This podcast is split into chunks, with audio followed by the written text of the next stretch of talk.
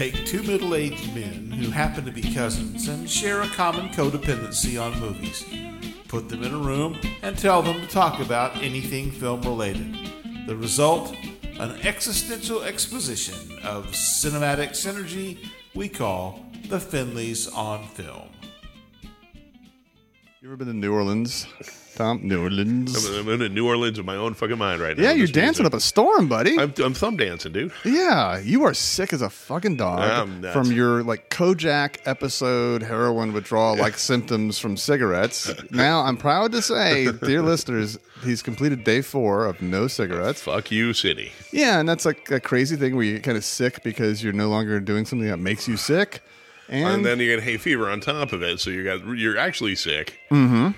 so everything is like I was just saying, like everything kind of cuts the edge off the other thing, and Yep. then makes it a little bit more miserable than it should be. Every goddamn part of it. And we're also heading into the hot season in Fresno, so Mm-hmm. Oh, it's like that's our not first Tom's serious friend. '90s days right now. So just like 90s. Yeah, it's just Not just- even hot The yet. sweat never really kind of stops, and it just pools. It's gonna it's gonna get so much fucking worse than that. So, yeah, what the hell? Hey, let's uh, let's celebrate by having a podcast. And you can't stand uh, the heat. no, I'm not a fan of the heat at all. No, I tell you what, I can't stand. I can't stand the naked light bulb any more than I can stand a rude remark, Tom. Oh, land sakes, Lord's a mess. Anyway, so have you ever been to New Orleans? No, I that's one of the places I always wanted to go. I've never been there, and then Katrina came in. I don't even know what the point is of going there now. I went there right after Katrina. Yeah? French Quarter rooms are cheap. Nice. And but the French Quarter wasn't touched. And I went with my, my buddy Joe. My buddy Joe is the, my one close friend over the years. He's a hardcore like born again Christian.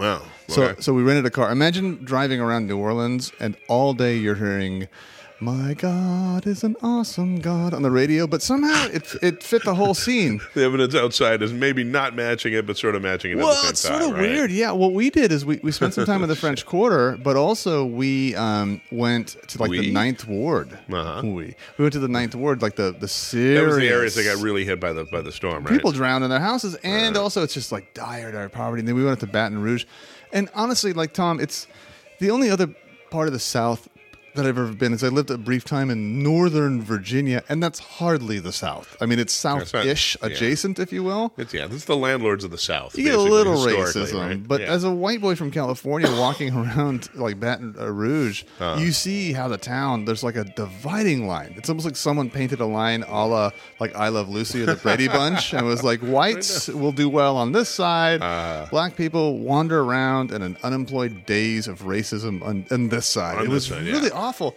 and but also I felt I felt insanely naive right. as to the whole thing. Anyway, I mean, well, you know, uh, you're to do that if you if you were as a Californian go, uh, you know, run around amidst the masses out there in the middle of the country. You Yep. you get you get educated really quickly. yeah. We don't, you know, we're not as extreme as everybody else. We don't get it. Well, we're dumb. In some ways, we're some ways we're awesome. Some ways in that We're, area, we're just we're naive. Our naive is our saving grace and probably the curse of the probably our biggest curse all at the same time. I guess because immediately after I forgot about the racism and went out to the swamps where tourists can like hold baby alligators and throw Oh, tickle marshmallows on those fan boats. Who's a little alligator? Who's a little alligator? Have- oh yes, you are. They have Yes, a you tree are. Yes, called a are. Uh-huh. bull tongue that like laps the water. Oh, it's it's delightful, man. What do you mean? It runs around the water? Come on, you pussy! Yeah, as I said, folks, Tom is sick. Might be my best. Who knows? All right, so uh, I mean, I'm talking. This is a free episode. We want to remind you. yes. So we're talking about New Orleans for no particular reason, No, except that we are going to talk about our subject for this week, which is Ms. Vivien Leigh. She is Vivien Leigh. She is Vavavoom Lee. Yeah, she, do you She's find her attractive? Well, I find her. I find her attractive. I find her older and still attractive. Well, that's And the how much thing. that has to do with the fact that she's attractive, where I'm just the age I am, and she, she, we're right in the same zone. No, but I think there's a, a, a valid point there. I mean, normally I'd be like, what, what the fuck's the difference? But I think there's a valid point in that, you know, it, she she made very few American films, quote unquote American Right. films, like three of them in total. And what's interesting about it is, it seems like all of the American films have to do with either like her like nostalgia slipping from her grasp, Right, uh, uh, along about- with sanity. or insanity, or but her, her sort of like her former self slipping away, Right. and and the, the the angst and trying to recapture it, and then finally letting it go. It's inter- it's a it's a continued trope for her as an actress. Right. Yeah. particularly in, in American movies, right? in her American movies. right? So no, those we're, we're, we're talking about two of them. What would be the third one? Gone with the? Wind. Yeah, yeah, right. Okay, uh, that's course, really yeah, that's the big one. Yeah, that's no right. problem. But I, I, I hate that. I, I hate. Do you hate Gone with the Wind? I hate and love that movie. No, I do. Stop it already, Dude, with it's your well, hatred of I- that movie. I, with my hatred of that, you hate blues, so let me get off on this one. All right. Okay. It's just it's just a long and fucking boring movie, and the only and she is the only redeeming quality in that movie.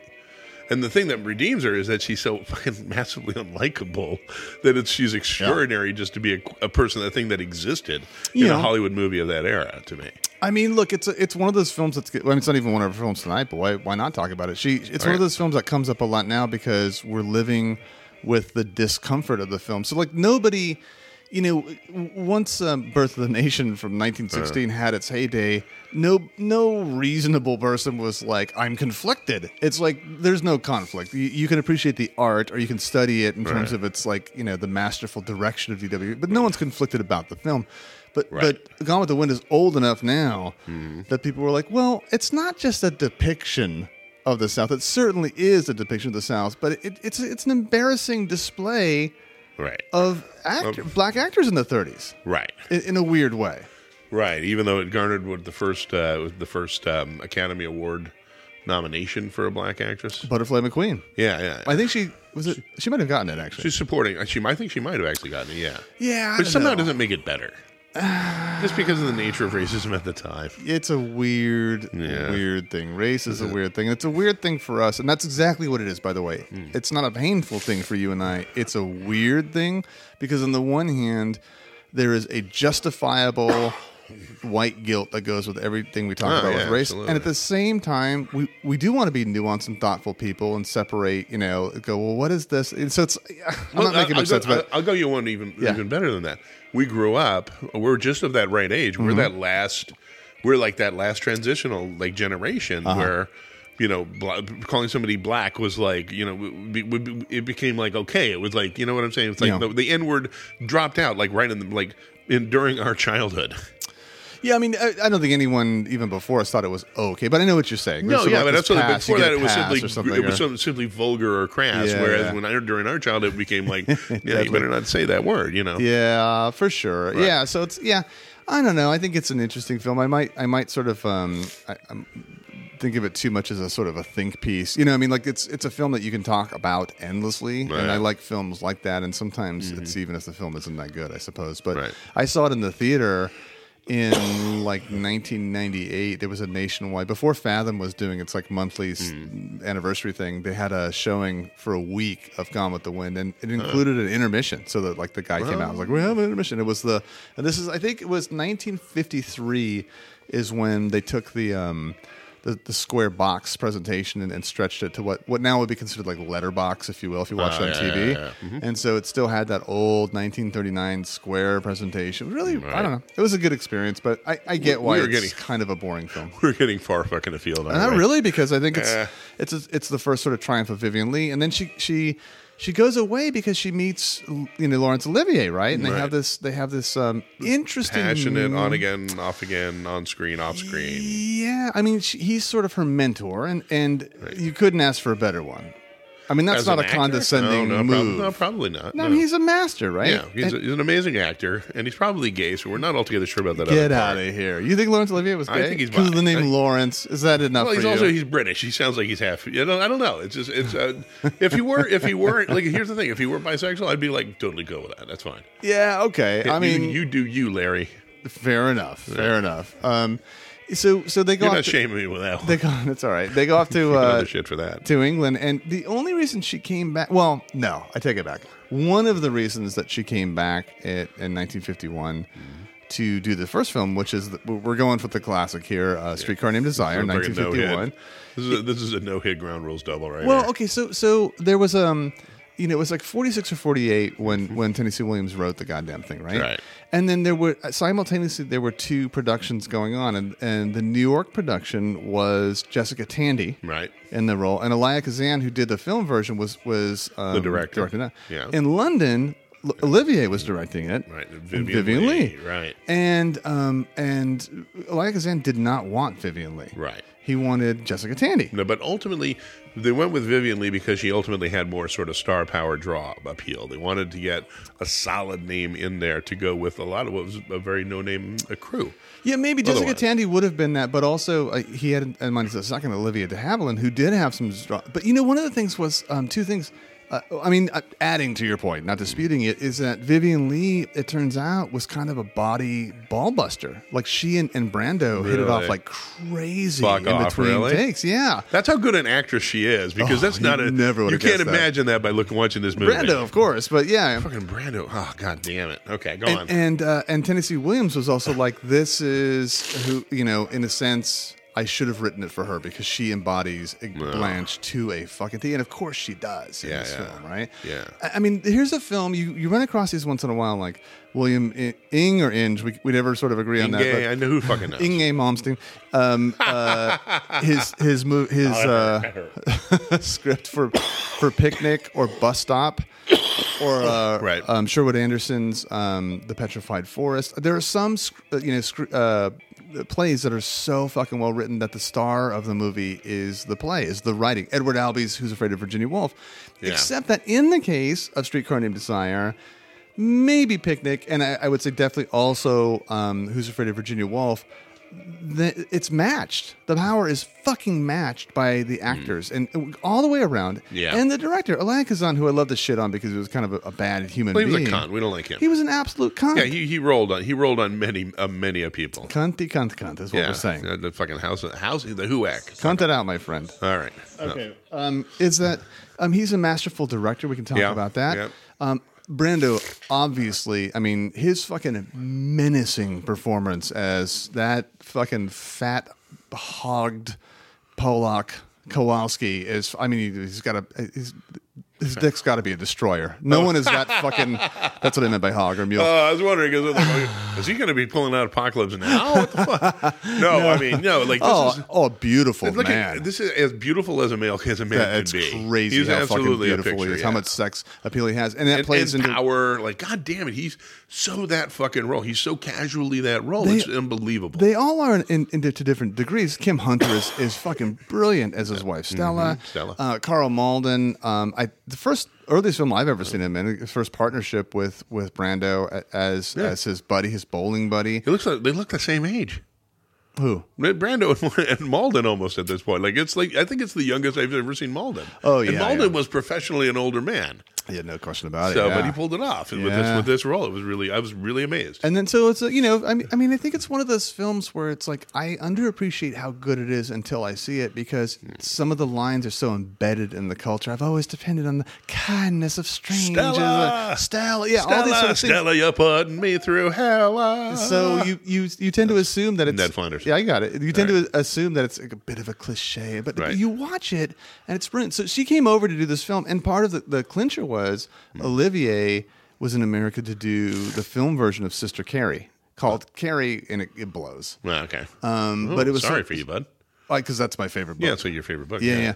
But but so so he's in America and she's doing this and, and they're having a grand time doing Mm-hmm. it. Everyone's getting along, even that cunt Elia Kazan. and but He's just taking notes for what he's going to tell the the jury, the judges later. But it really is, it really is a, um, a, a toss up between you know as powerful and amazing as Brando is in this film. She, She, she, is, like holding her. She's holding her own. I'm fucking Absolutely. I'm watching this movie and his just sheer realness Mm-hmm. and her fragility. I'm terrified for her. I feel for her like I don't feel like for almost anybody else in Oh, for movies. her and also for Kim Hunter. oh yeah, this is oh it's, it's fucking brutally uncomfortable. Anyone who grew What's up in the on era when we did, when um, even if you had a good father, the father could snap at the breakfast table and everyone would put their head down, like you're in war, knows how good he was. in There's a film. moment. I think this is true in, in every good Tennessee Williams play, where there's a moment where like, where like you, like the stereotype is like jammed in your face, and Yeah. then and then and then sort of exploded gently at the same time. Yeah. Like this, um, what is it? Uh, the one with the, the, the glass menagerie. Yep. Fuck, I love that. And, and there's that moment in every one of his, his plays where that's just that that tension between what looks like a stereo a stereotype and the reality of a person behind that stereotype. Mm-hmm. And and that's that's Brando and and fucking Vivien Leigh all at the same time. and Williams because because it's hard to write backstory as good as someone like Williams or Albee does. It, Mm-hmm. it's hard to like that story of the boy or whoever it is, right? That sort of the story who comes that comes out, and it's so natural that it comes out to build their character. This film, I I mean, people. Did you follow that? yeah, Uh, yeah, a- yeah, yeah. This this film. So so just to sort of give the background, it's like uh, um, Vivien Leigh is. Shit, we is- didn't do any of- we No, didn't do any of because so we're just in love with this movie. Yeah, I yeah, forgot yeah. how in love with this movie I am. Uh, uh, Vivien Leigh um, comes from a small town in Mississippi, uh, a family of, of of means. Um, she arrives Genteel, genteel, uh, what they call it, genteel poverty. and she she arrives in, in New Orleans, the French Quarter, to um, stay with her sister Stella, who also sort of left the life in Mm-hmm. Right. Mississippi and genteel means to, to become hooked up with with desire with this animal Stanley Yeah. Kowalski, and he is a fucking animal, man. Dude, I want to, God, dude, I want to, you know, you just, he's that, like, he's, he's got sex, he's sexual, Yeah. he's fucking powerful. There's Yeah. so much he's bringing to the table here that you understand why this woman from a totally different world Yeah. fell for this guy. Here's the thing: he, the closest I've ever seen in a film is is um, LaMotta. You know, De Niro's LaMotta and Raging Bull. But unlike Yeah. LaMotta and Raging Bull, with Stanley Kowalski, you're like, yeah, I understand how Me Too happens because, in the sense that like his sort of rapey power, Yeah. is kind of attractive in Yeah. a weird way, you know. yeah. Um, so anyway, I know that's a, a controversial thing to say, but th- in the context of this film, it's kind of interesting. So she comes to sort of um, stay. uh, You know, she's been um, on leave as a as a teacher. You know, like this sort of mysterious mm-hmm. story, and and she's, kind of full, of she's shit. full of shit. Like that's that's one of her number one qualities is that she is very casually full of shit almost all the time. We know people like this, right? Who oh, have a. Well, I think her grandmother was like this actually. Well, a lot, a lot of people are like this, and everybody to a certain degree is like this, except for the Stanley Kowalskis of the world, which puts them immediately at loggerheads. Immediately, they're on each other's. Well, yeah, th- he's a problem in a different way. He's like a danger to people, and Yeah. she is a burden, but like a, a, a psychologically twisting burden on Right. people. You know, it's sort of like, oh my God, here's Blanche, and she's staying with her, her younger sister, and she tries to pass herself off as as Blanche's younger sister, and never allows herself to be seen by the naked bulb because she's hiding her her real age, and she's got this backstory. Of a young man she knew. We were fortunate enough, by the way, we have we got a, a print that has three scenes uh, that were initially sort of cut out. Three small sort of scenes that that imply a lot of things, like the fact that she, the reason that she left Mississippi was that she had not only had a, a, a relationship with a young student, but had had sex with a young student. Right, she had been a right. pro, like if not She a had been nailed. prostitute, like uh, in that area. Well, she got run out on the rail, basically. Yeah. Of the town, you know. Yeah. Rather ignominiously. and sort of like weird sort of implications of homosexuality uh, Right. because the boy the boy she knew she tells the story to Karl Malden that he'd he uh, she saw him as a creature suddenly because he had an affair with an older man like all these weird little Hmm. implications that I think were missing in the theaters in 1951 there goes Tommy that's well, all smoke because they actually had to take a bunch of stuff and move it and pull it Yeah. out of the movie from the play to the movie. Yeah, and, and so she, so of course the hotbed, the, the real tension is is not just that she's full of shit, and not just that Kowalski is an animal, and, and that and that Kim Hunter Stella is in between, Mm-hmm. but but that they all live in the sma- space. And here co- here's the magic of Kazan because he's he's masterfully like filming in this claustrophobic space, not only the apartment. Mm-hmm. But, but the French Quarter in this strange sort of like black soaked like uh, velvety you know Yeah, black and white. Yeah, there's a there's a whole different kind of um, claustrophobia to the set because it doesn't movie. feel like uh, where you where you oftentimes with things like this where it's like oh you can see that that was a play. You can justify that it was a play but it's not like he's limiting like it usually is just filming a play right? Right, right, right. so he's he's incredible but but the, the way that that Kowalski is explosive Yeah. but in a way Vivien Leigh plays Blanche in an almost more I don't want to say menacing but like harmful. There's something harmful about who she is to any Yeah. situation. Yeah. I mean, Kowalski at least will smash a table. Right. She will just sort of eat at your soul through her lies. She'll, just she'll just disintegrate it slowly by chewing out its soul. Yeah, and there's just so Yeah, many so many yeah, great yeah. moves in this movie. Obviously, the, the we talked about the cinematography, the music, and, and taking advantage of some of the the, Yeah. the jazz of the time. But bu- of the setting. Some good music too. Absolutely, and Great little, diegetic music. Little moves like um, you know, the poker game's going on too long. The initial poker game's going on too long, and one of the guys reminds Brando, "Remember when she poured hot water through the cracks upstairs?" And the next, you cut to the next scene, and the woman's putting the kettle on the stove upstairs, and they they, you know, shoot downstairs, and they're all moving the table like three feet over. These tiny little moves to create even humorous Yeah. tension, Yeah, and it had also the 1951 perspective of you could find humor in like a, a guy who like punches his wife in the face and then the next uh, scene is going like honey i'm sorry you know and it's sort of like you know i think some of it might be lost today Yeah, you think? Well- but yeah, no, it is. But- it definitely is. but and, enough and of it- shame, and a shame it is. yeah yeah sure i guess but but some uh, uh, enough is retained and i, I would say I, I don't know who to credit most and I would say it's so collaborative. But if I had to credit someone, I think I would credit Vivien Leigh for pulling this thing together so fucking well, man. Yeah, I don't know because I, I was going to ask you that. Like, you know, put put in a room if you had to go with Kowalski or Leigh on this one. Like, you know, who would you who, who would you pick as a more powerful actor? And you just said Leigh.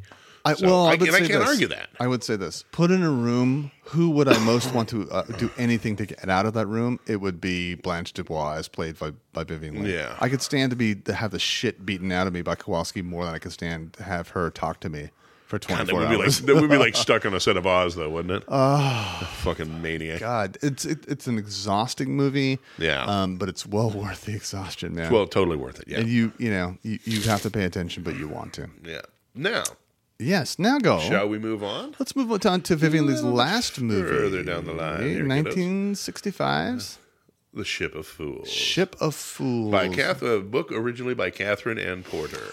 You know, it's a it's um we gave it to to Leigh because um it's her last movie. She had top bill- billing, but it definitely is an ensemble It's- it's- movie. Um, It's absolutely an ensemble. It's like almost a cliche of an ensemble movie. It's it's a movie set on a boat, which is like almost begging you to make it to make sure it's an ensemble crew.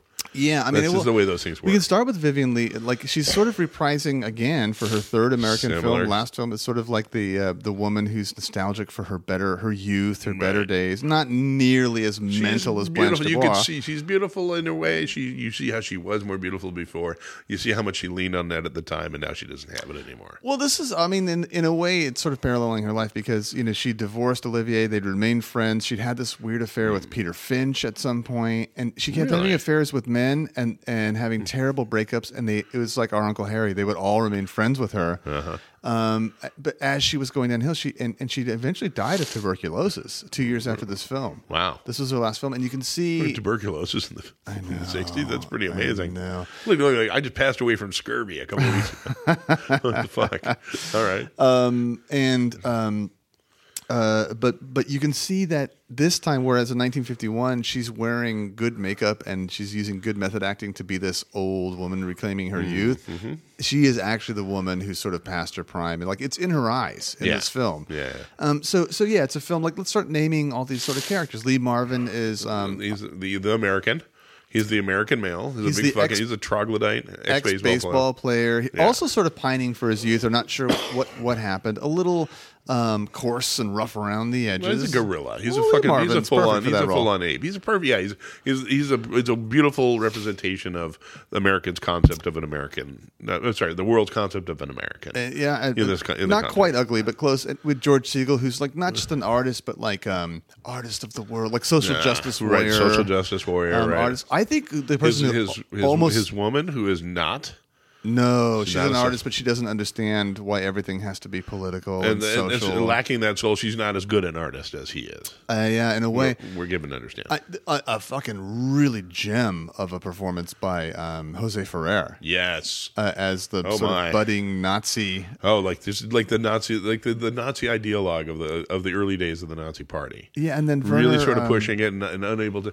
oh, What's his name? Werner Klempt, right? Is that his name? Oh well, that's Colonel Klink. You mean? No, no I'm not. I'm- he is in there Yeah. actually in his most subtle role ever. You keep expecting him to like "N- Joe Hogan, and he's a little bit of an asshole. No, but I'm not thinking about, like, bad. the- the- the- Oskar Werner, the doctor, Thank you, Oskar Werner, the uh, fucking um, what, what do you want to say? Like ship's doctor. Like he's like the Doc sensitive, the, Boat. sensitive German. I want to point out like how much like the Love Boat this this movie actually is. No, get There's a quality because it's, it's the same sort of thing. I mean, like People you take a boat in and out of the Lido deck. Big What you- people. That's exactly it. It's, it's the impermanence of these of these relationships relationships is part of what makes the relationships interesting in a boat context. Yeah, well, let me let me uh, propose why. I just want to point out that, ver- that this this guy is basically the sensitive German. He's the Ryan Gosling of the German actor of like the just post World Well, War he II was in era. Truffaut's like uh, Jules and Jim, and Yeah. later on the, the terrible version of Fahrenheit uh, 451. He's a sensitive Nazi. Yeah, he, well, he's not a, a Nazi-like in any way. Yeah, yeah. I mean, he's a sensitive German during Well, so- 1933. so Nazi. Well, so I'm going to sort of point out why I think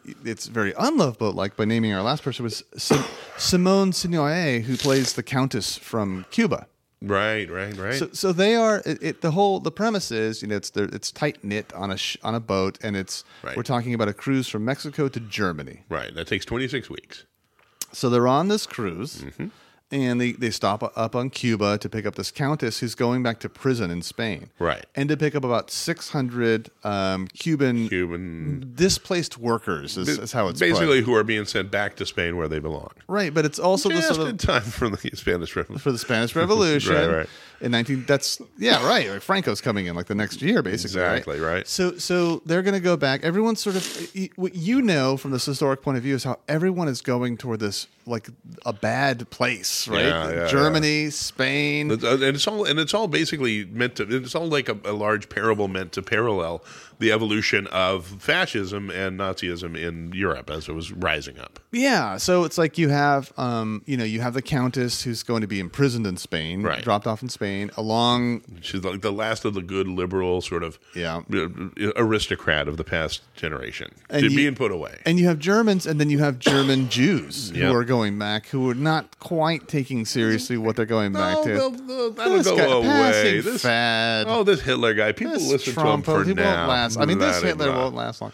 Yeah, Yeah, So, right. so, so of course, it's a great situation. And then the way you know, it- well, look, I think it could have been handled in a very corny fashion, and maybe you do think it was. But, but mm. here's the scenario: it's like it's very clear when you have like seating.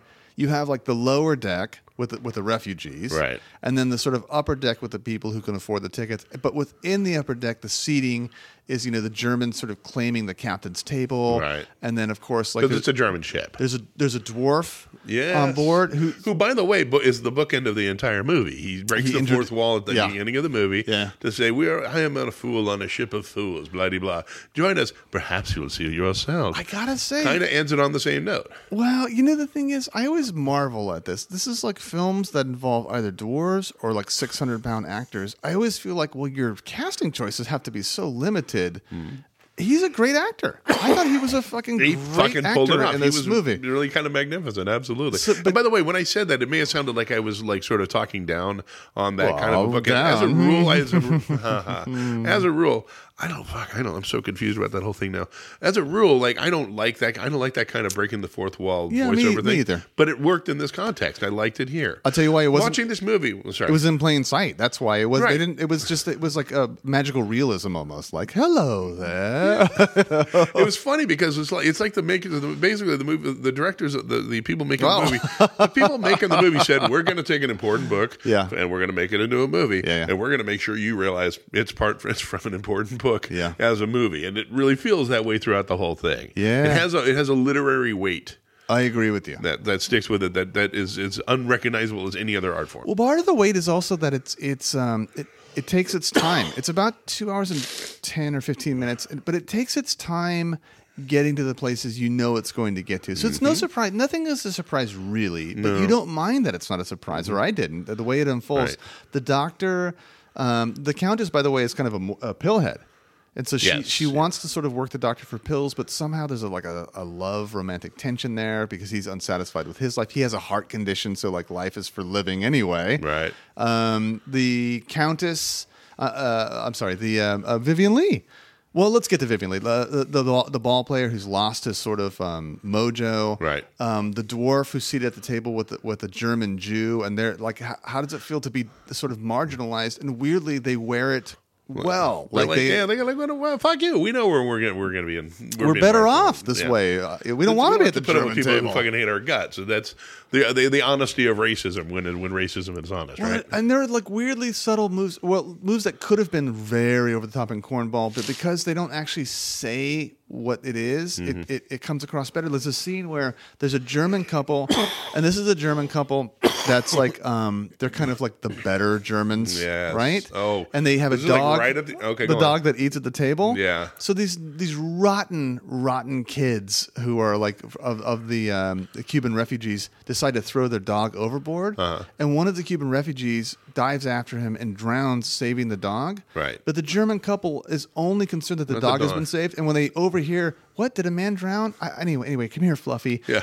And it's like they think they're good, and in fact, when they disembark. A little sort of like wink is is they the people that come to meet them are clearly their children and they're Nazis. They're wearing Nazi Uh, uniforms. That's the part that really got to me too. I was like, oh, they're the, they're the nice Germans, and then they're like their kids are in stormtrooper outfits. yeah, yeah. So Are you going to take away my uniform? Like, And so, oh. you know, George Segal, by the way, is, is a little. We, we mentioned he's sort of a, a social justice warrior painter, Right. and he's a little bit unbearable in, in that way. Yeah. Mm-hmm. And yet, it, it, it, he's the position that a lot of people are in in life. He's unbearable while being right. Yeah, and right. Mm-hmm. it's that's what makes it tough, right? Yep, yep, for yep. him, for his girlfriend. So you have all these people, and then Vivien Leigh, who's who I wouldn't say is any more or less important than them, but uh, you know, again, it's her it's her last role. Um, she sort of I think is the most subtle of the whole thing because she's just sort of slowly, slowly coming to light. And Yeah. when she finally goes downstairs thinking she's alone and does a little dance of her youth, and then all of a sudden realizes that is over, baby. That is Yeah. over. Yeah. And she's she's playing around in a room. um, Lee Marvin, who's been boy, Tom's coughing up a lung, baby. Oh, you look uh, terrible. the fucking Lee Marvin swings down from the rafters. You look like a shit a fool, Tom. well, oh, there's this other. Okay, so oh, hold on. Let's. funny. But we got to back up just a second. Yeah, I'm yeah. gonna- Don't Go don't don't dwell on my imminent death, kid. Yeah, go ahead. Uh, just the fact that, like, of course, the Spaniards. Oh wait, wait, wait! You're a real hack. Uh, you Snazi. Anyways, uh, one of the other people, one of the other groups on the in the upper class, uh, Mm-hmm. The dancers, so to speak. Yeah, the, the fucking yeah, they're Spanish dancers. Yeah, they're and they're obviously fucking hateful, fucking dickwads. Yeah. and you find out that they're basically all prostitutes. Yeah. and, the, and, the, and the the dad of the group is of course the pimp of the group. Yeah, yeah. Of course, you know the Spaniards. They're whores. Who knew? Anyways, uh, Lee Marvin has been um, Mm-hmm. knocking that mic around. subtly, uh, you know, grape aping it around one of the uh, prostitutes throughout Yep, the entire yep, show. yep. And now he's had enough because she keeps sort of, you know, cock blocking him. So uh, now he gets on a heat on, and he ends up going to the wrong goddamn room. She directs him to the wrong room, which is Vivien Leigh's room. Which is so Vivien in the dark, room. he starts to what seems to her attack. Attack her, right, right. But what's funny is she's she's upset by what seems to be a, a, Kowalski type attack. But when he realizes that it's her and it was a mistake and it's actually this older broad, and he's like, "Oh, sorry," that's when she's really disturbed super upset. because she's she, it's a confirmation that she's she's lost all her worth to the world, whatever Right. it was, which was her looks. Right, right, right. It's, I mean, look, the story is not as compelling as Streetcar Named Desire, but it is compelling. And given Mm. how much it has to juggle, I think it does. A, I think Stanley Kramer, who directed this, did a good job. goddamn 'Cause good a ship, a tension aboard a ship is can be the worst. Yes, sir. Absolutely. Ask the Gopher. love boat. Isaac. be making another Double run. gun. Anyway, so I give it enthusiastic, um, you know, high praise. Um, Yeah, it's, no, it's not erection. Streetcar Named Desire, but it's definitely it's worth watching for sure. And it's her last film. I mean, just to sort of see, uh, you know, you you love it when poor, you know, uh, an actor ends on a good note. Poor Michael Caine. We were watching something just in passing last night on TV, and it, it was something with The Rock and Michael Caine. Yeah. you know, he he does that thing where it's like shitty movie, good movie, shitty movie, good movie. It's like Michael, you just end on a good movie and s- retire, man. Like You're gonna get the Vivien Raul. You're gonna get the Raul Julia. what did he? What did he? Oh, Street Adams? Fighter. Oh, poor Raul. Yeah, right. Yeah. He played fucking Bison in Street Fighter. Yeah. So Ship of Fools is a great uh, movie. It actually kind of inspires me to go back and read the book. Um, Yeah. And Streetcar Named Desire. What can we say? And I gotta, yeah, I, fucking, I don't, I can't remember. I don't know if I've ever read Ship of Fools, so it might be worthwhile doing that. I really think what I've read by here was Pale Horse, Pale Rider, which I always thought was extraordinary. So there, it's another book. It's a book. No, I understand. It's like pages with paper and stuff. okay. Hey, forget about it. It's just the way you said extraordinary. It just caught me off guard. Uh, yeah, It yeah. was very John Houseman. Oh, extraordinary. Um, so we have a bit of business, and of course, I think the thing we're really pushing right now, uh, uh, on top of something that Tom's been mentioning lately, which is you know we're film at gmail.com. Drop us a line, make us a suggestion. Uh, uh, we please rate us and review us on iTunes. It's, it's the lifeblood of small podcasts. Right. Who want to become not small podcast? Consider supporting us for a mere five dollars a month Ah. to get twice monthly alternate Patreon only episodes called our Finley's Fan Reserve. Depending on how elaborate you get it, that's like one and a half coffees. Yeah, and also access to the archives, which are on that side Yeah. only. There's plenty Right. of them. Mm-hmm. And then finally, Tommy, I think gives some personal business. Yes, absolutely. Uh, my funeral is going to be at the, You are Fuck, I wanna- truly at death's door. Dude, man, Don't I smoke, feel man. Like, like the sweat is coming out here. Yeah. Oh, it's poor gravy. We're gonna keep track of this every week. You're non-smoking, oh yeah, and fans are gonna support you. oh, oh, both of them. Um, yeah, oh yeah, go check it out. Uh, Tom at uh, Tom, Tom Smith Comedy. Holy shit! Yeah, forgetting your own website, Tommy? TomSmithComedy.com. That's my website. Go check it out. Oh, Got shows coming up next uh, Friday, Saturday. I'm going to be headlining at the Chico's in Old Town Clovis. So. You're like, you remember that scene from the counterfeit, check it out, counterfeit trader where they're hiding the Jewish man in the panel of the boat? God, It's like he choked. I feel like the boat. I feel like somebody's hitting a, You look like somebody the boat. stuffed somebody stuffed a Jew in me. It's fucking terrible.